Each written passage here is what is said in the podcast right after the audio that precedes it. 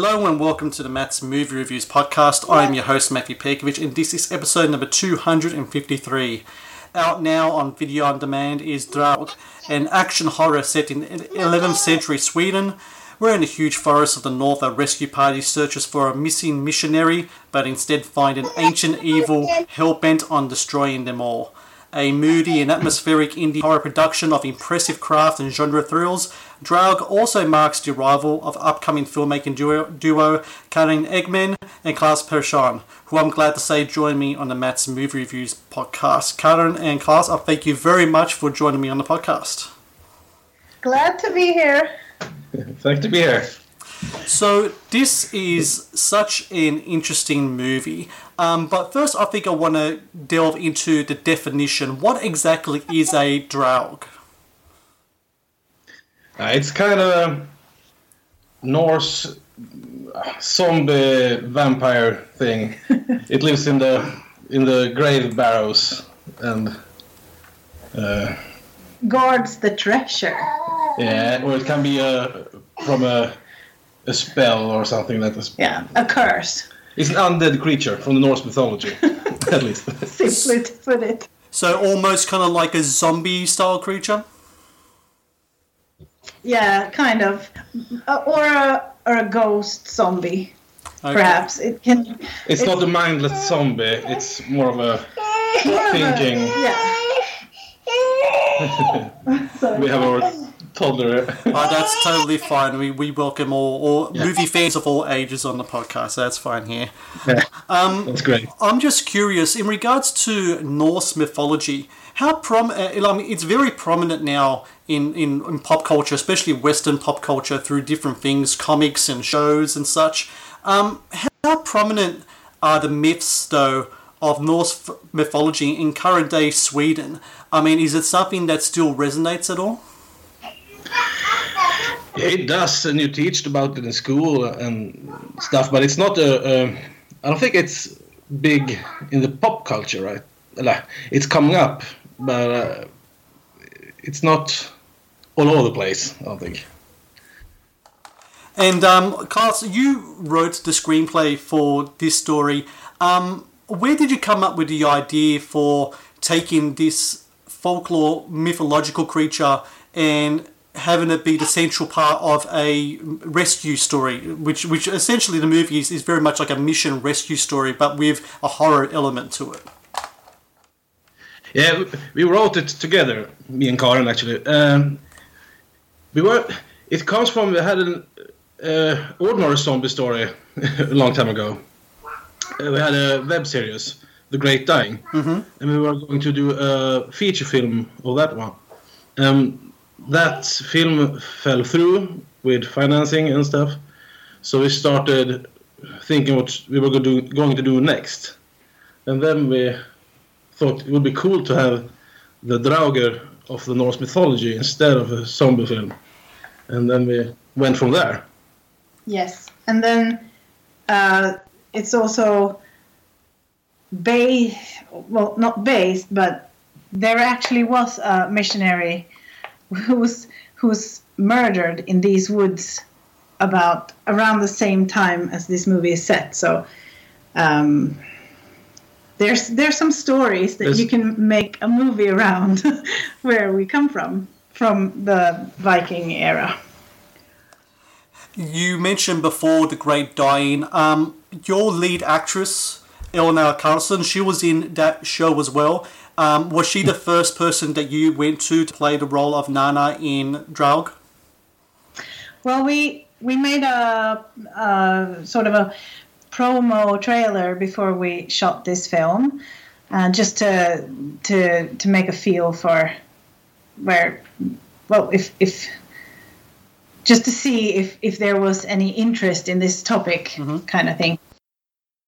And uh, and and and we know we're we're um, our families are friends, so uh, we we thought it'd be good to have a teenager uh, playing the the role in the trailer since the movie is about the teenage girl. And she uh, said yes and it worked out so well.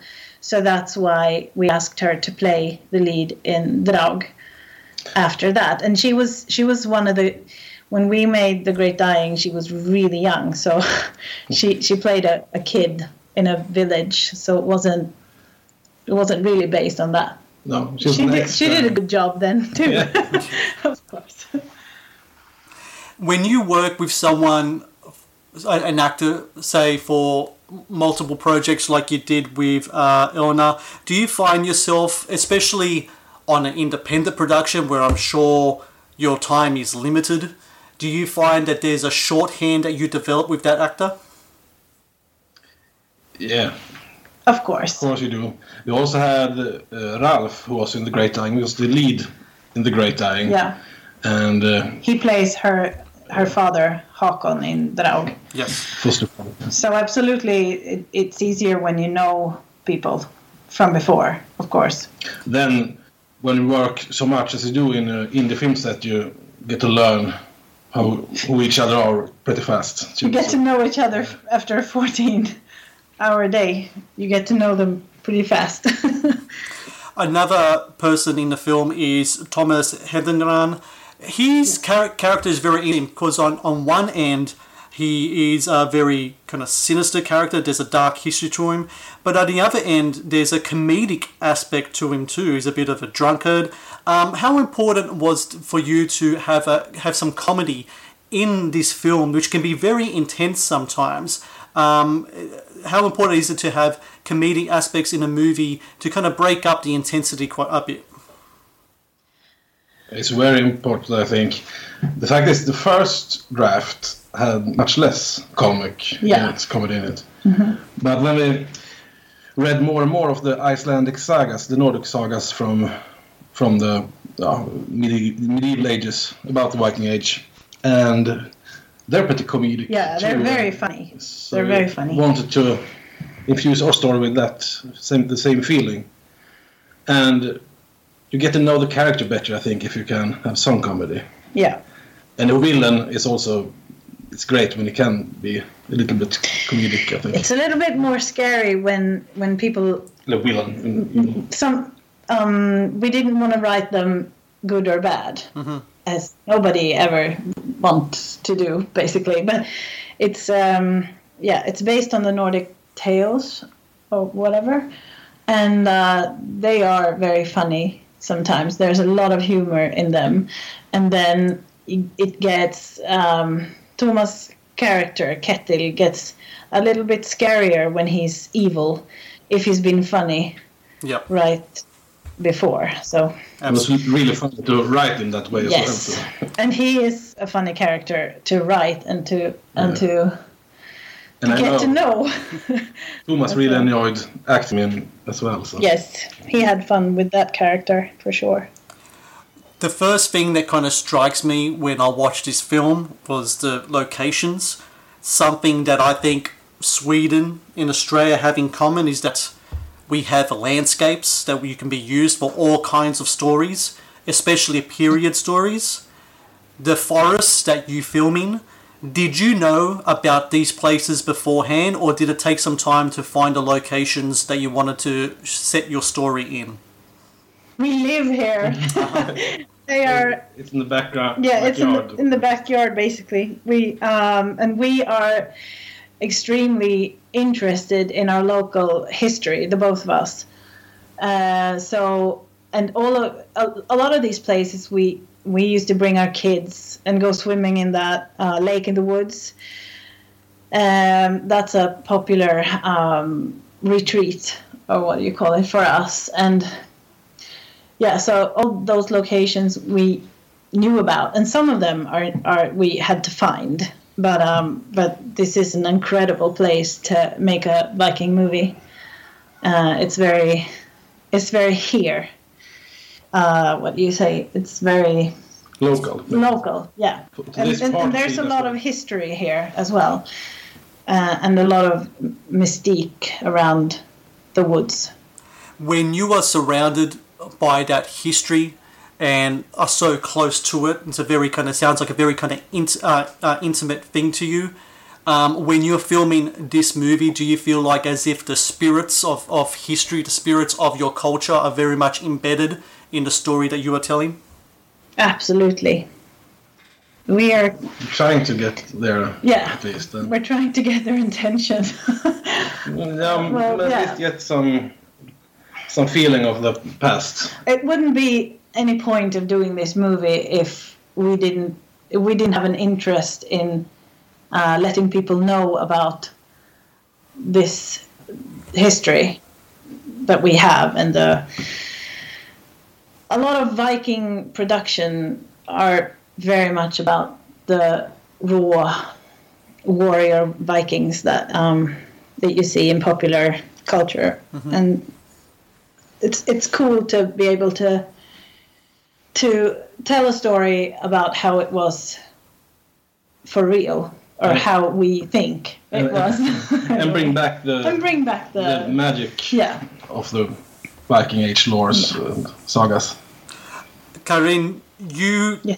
made a, were a big part of the special makeup effects. You were one of the special makeup effects artists on the film.